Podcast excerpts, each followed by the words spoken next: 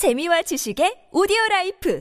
팟빵 안녕하세요. 군사도폭입니다. 한동안 잠잠하던 중국과 인도 사이의 국경 분쟁이 또다시 발생하며 양국 간의 군사적 긴장감이 크게 증가하고 있습니다. 현지 시각 12월 13일 인도 현지 언론 매체인 힌두스탄 타임즈가 보도한 바에 따르면 인도 동북부의 아루나찰 프라데시 주의 타왕 지역에서 12월 9일 인도군과 중국군의 충돌이 발생했고 이 때문에 인도가 이 지역 인근의 대규모의 전투기 전력을 급히 전진 배치시켜 중국에 대한 강력한 무력 시위를 벌이고 있다고 하는데요. 최근 영상을 통해 인도와 중국의 국경 지역인 아루나찰 프라데시 방글라데시주 타왕 지역에서 중국군 병사들과 인도군 병사들이 대치하며 인도군 병사들이 중국군 병사들에게 몽둥이를 휘두르고 중국군 병사들이 물러나자 환호성을 지르는 모습이 공개된 바 있습니다. 양측 수십 명의 병사들이 충돌한 이 과정에서는 몇 명이 중상을 입는 피해가 발생해 지난 2020년 6월 또 다른 인도와 중국의 국경선인 라다크에서 발생한 무력 충돌을 연상케 했는데요. 이번 사건 이후 인도 공군에서는 분쟁이 발생한 타왕 지역에 구축되어 있는 전진 비행장과 이 인근 테즈푸르, 차부야 등의 임시 비행장에 12대의 러시아 러시아제 수호이 30 MKI 전투기들을 전진 배치시켰다고 합니다. 이들 중 타왕 공군기지의 경우 최근 인도가 대대적인 확장 공사를 벌여 C-130과 같은 대형 수송기까지 착륙할 수 있는 본격적인 산악지역 비행장이 된 만큼 꽤나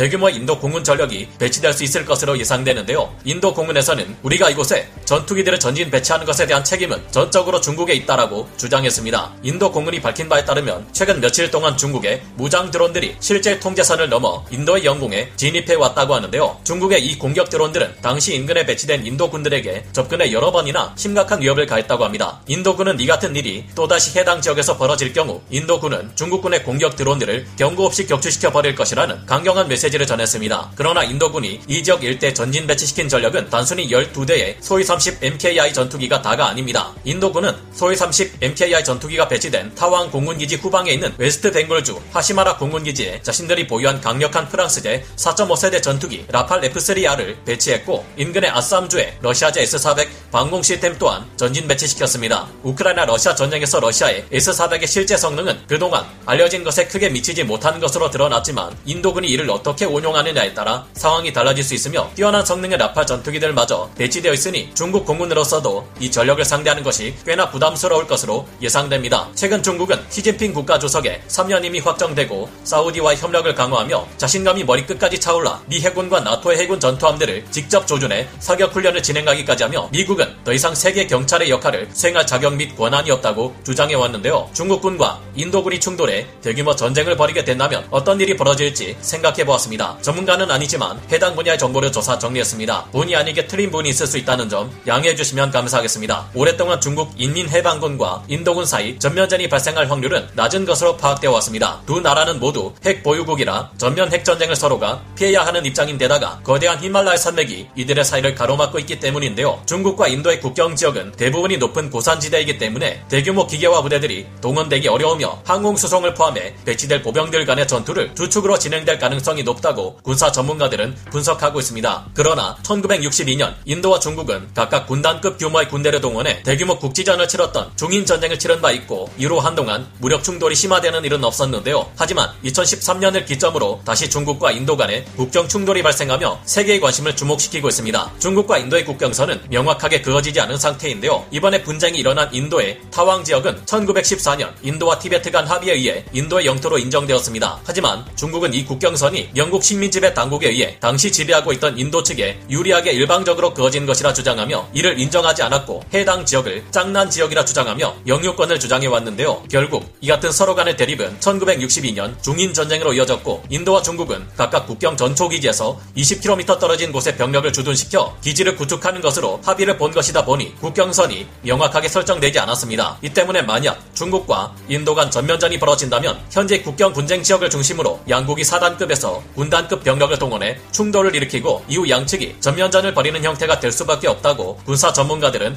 예상하고 있습니다. 외부의 개입이 전혀 없다는 전제하에 중국과 인도의 전력을 비교할 경우 중국군이 확실한 양적 우위에 있습니다. 하지만 분쟁이 발생할 것으로 예상되는 장소는 인도에게 있어 보급선이 더 가깝기에 전략적으로 볼 때 인도가 중국보다 유리한 입장에 놓여 있는 것이 사실인데요. 우크라이나 러시아 전쟁에서 현대전에서도 보급이 얼마나 중요한지가 극명히 드러났고 이 전쟁을 매의 눈으로 지켜봤다는 중국의 시진 시진핑 국가주석 또한 이 사실을 잘 알고 있습니다. 이 점은 중국이 인도와의 충돌을 그동안 꺼려오게 만든 중요한 이유 중 하나인데요. 카슈미르에 주둔하는 인도 북부군 사령부인 우덤푸르에서 중국과의 국경 분쟁지 중 하나인 악사이친까지의 거리는 200km도 되지 않기에 그만큼 보급이 유리합니다. 반면 중국은 서부 전구의 본부가 있는 청도시와 국경 지역과의 거리가 2000km에 육박하며 이곳까지 이르는 통로의 대부분이 고지대라는 악조건 또한 존재합니다. 하지만 중국은 과거 1962년 중인전쟁 때에도 인력과 야크를 동원해 물자 보급을 통해 국경 분쟁에서 승리한 바 있습니다. 1990년대부터 이곳에는 도로 및 철도, 비행장이 대거 건설되었기에 현재 중국군에 비한 인도군의 보급 이점은 큰 영향을 끼치기 어려울 것으로 전망되는데요. 사실 인도군에게 있어서는 상당히 암울한 전망입니다만 인도군은 모든 전력에서 중국군에 비해 큰 열세에 놓였습니다. 인도 지상군의 기갑 전력, 여러 헬기들로 이뤄진 육군 항공 전력, 포병 전력, 보병 전력, 해군의 수상함 전력, 잠수함 전력, 항공모함 전단 전력과 항공모함의 함재 전투기들과 대잠 헬기 등 으로 이뤄진 해군 항공대 전력, 공군의 전투기 및 공격기, 전폭기와 폭격기 전력과 조기 경보기나 공중 급유기, 무인기 같은 지원 전력은 물론 핵무기 및 탄도미사일과 같은 비대칭 전력, 생화학 무기 전력, 우주전에 사용될 군사 위성 전력 중 어떤 분야에서도 인도는 중국에 대응하기 어려운데요. 전자전 및 지휘 통제 방면에 있어서만큼은 인도 공군이 A-50EI, AEW를 보유하고 있으며 검증된 이스라엘 IAI사의 레이더를 탑재 및 운용 중이라는 점에서 약간이나마 앞서 있다 볼 수 있겠습니다. 물론 인도 포병은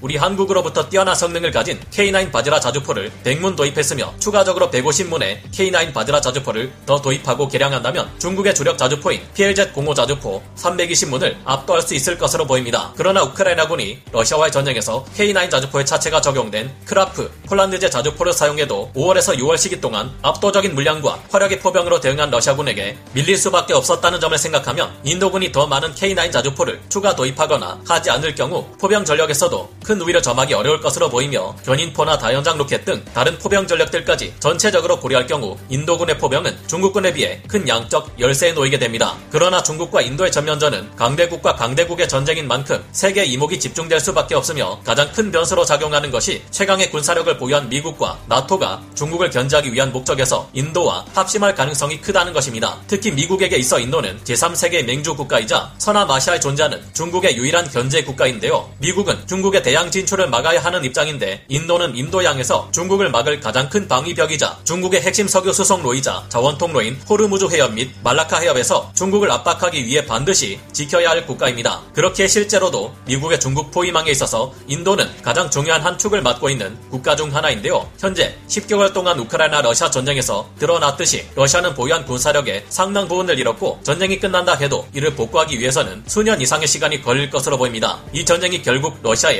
처참한 패배로 끝난다면 명분 없는 우크라이나 침공과 수없이 드러난 전쟁 범죄 등을 명분으로 제재가 계속 남게 될 수도 있고 이로 인해 더 이상 서방 국가들로부터 반도체나 핵심 부품 등을 구할 수 없을지도 모르는데요. 그런 만큼 러시아는 인도 대 중국의 전쟁에서 중국에게 대규모의 군사 지원을 해주기 어려울 것으로 보이며 애초에 러시아의 무기 수출에 있어 인도는 중국보다 더 오래된 큰 손이기에 중국과 인도의 분쟁에서 큰 목소리를 내지 않아 왔습니다. 이 점을 생각하면 다른 전쟁이라면 몰라도 인도 대 중국의 전쟁에서 러시아가 중국 편을 드는 것은 쉽지 않을 듯한데요. 인도의 영원한 숙적이자 중국과 밀월 관계를 유지하는 파키스탄은 중국의 편을 들 가능성이 높지만 인도가 위기에 처할 경우 미국과 나토의 유럽 여러 국가들은 물론 최근 3,000km 사거리에 장거리 타격 미사일까지 운용하게 된 일본이 중국을 견제하기 위해 인도에게 힘을 보탤 것이 예상되며 그 외 중국과 해상 영역 분쟁을 겪고 있는 수많은 동남아 국가들이 인도를 지원할 수 있을 것으로 예상됩니다. 중국의 일방적인 사드 압박 조치와 북한의 핵 개발을 관망해왔던 태도 등으로 인해 우리 대한민국 또한 미국을 따라 인도 의 무기를 추가로 판매하거나 지원할 수 있을 것이 예상됩니다. 특히 한국은 K9 자주포를 인도에 그대로 수출했고 이는